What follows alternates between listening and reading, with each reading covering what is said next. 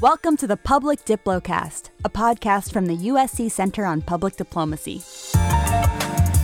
We feature experts who discuss new ideas and enduring challenges in the field of public diplomacy. This episode features a talk by Jacob Poushter, senior researcher at Pew Research Center. Jacob shared his thoughts at an event co hosted by CPD and the Embassy of Sweden in Washington. The event focused on multi stakeholder diplomacy in the digital age, and Jacob explained survey data on public trust in government, media, and big tech companies. Here's what he had to say. Most people around the world are now using social media to gather news on a daily basis. Um, this includes both in advanced economies and emerging economies alike. So, you know, large percentage of the world, this is a this is a change in how people gather news, how they access the news, and how they work in everyday lives to sort of understand what is going on around the world and how they use that in their um, daily actions. Uh, another interesting thing about the data that we find is that it's young people. These are the people who are more likely to be going online, the more likely to be using social media, uh, the more likely to be gathering news daily, daily from social media sites. So really, even though that you know old people, young people uh, often both use social media, uh, it's really young people are the ones who are forging ahead and using this, these tools on a day to day basis. And that's an important understanding for how they think about the world. Another thing that we find in our data is that there's a strong correlation between trust in the news media and trust in the government. In other words, that people who trust those aspects of their life, people who say that they trust the news media, are more likely to have trust in, in their national government. So there's a trust factor here too. If people don't trust uh, their government, and if they don't trust the news media, they tend to not to trust the other institutions. So we know that in the modern world, there's a lot of distrust in institutions, and these are often correlated across various sectors. Um, and then there's another issue that's sort of come up more recently is the impact of automation, the future of work. This is one of the concerns that publics around the world seem to consistently tell us about. So when we ask people whether robots and computers will eventually take the jobs of humans, we find large majorities in many of the countries we survey say that this is definitely going to happen. So people are not just concerned about uh, misinformation, distrust in the news media, they're also inter- uh, worried about their own jobs. They're worried about their own income sources. Americans are the least worried of the countries in which we surveyed. So only, but still, 65% uh, say that this will happen, and there are concerns about that and the impacts of job automation. You know, what, what are going to be the downsides of it? And People say that they'll have a hard time finding jobs, that there'll be greater inequality between the rich and the poor. And this is consistent across all the countries that we surveyed, which includes more advanced economies, which are closer to more automation, and some of the more developing countries, which might be further away on this issue. But still, many people do not think that there's going to be as many potential upsides as there are downsides of the future of work.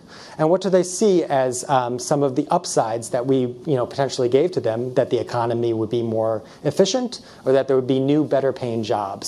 And not many people across these countries agreed that this will happen. Less than half think that these potential upsides of the future of work will be the case uh, when, when, when in 50 years when they think more robots and computers will have the jobs that humans currently do. So again, people are worried about these trends in the digital world, and they're worried about it for many reasons, and it's consistent across the countries in which we survey. Who do they expect to be responsible for this uh, new era of, of jobs? And in many cases, it's the government. Um, there are differences across the countries. Americans do not have as much faith in the government to solve these types of issues as do people in the other countries we surveyed, uh, more individualistic uh, in many aspects. Uh, and, but people also think schools have a, a um, an obligation to help uh, people find jobs in the future. Um, they also think that individuals themselves and employers. So, you know, thinking about tech companies, you know, ordinary ordinary companies, how what they owe to their um, employees. Um, many people think that they owe them, you know, if they replace their job with a robot, they owe them something. The individualistic nature of Americans sort of shines where uh, 72% of Americans say that individuals themselves are more responsible for um, making sure the nation's workforce force is prepared for a future where there's a lot of automation. So that's the story internationally. When you look at the US, this is when we get to more specific data about trust in technology companies and worries about uh, the future of the internet here. There's not much trust in technology companies, so 58% a majority say that you can trust technology companies some of the time, but you know, only uh, 28% or so say that you can trust technology companies uh, most all, all the time or most of the time. So there's not a huge amount of trust in the companies that are sort of forging forward in the new uh, in the new realm. And also, there's worries about tech companies' influence. We asked about a variety of companies and whether they have too much or too little influence in the US. And technology companies, 55% say that they have too much influence in the world today.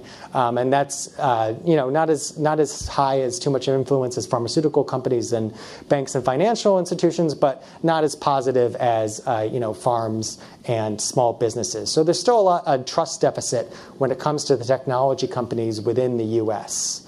And then when we talk about trust of protecting your data, when we ask about various uh, industries, various uh, companies, and you know who controls the data, there's not a lot of confidence in either social media sites, so where the data is stored, or the federal government. So there's a lack of trust uh, and some of the most important uh, gatekeepers of this digital technology. This trickles down to overall views and trust in these institutions on an individual level.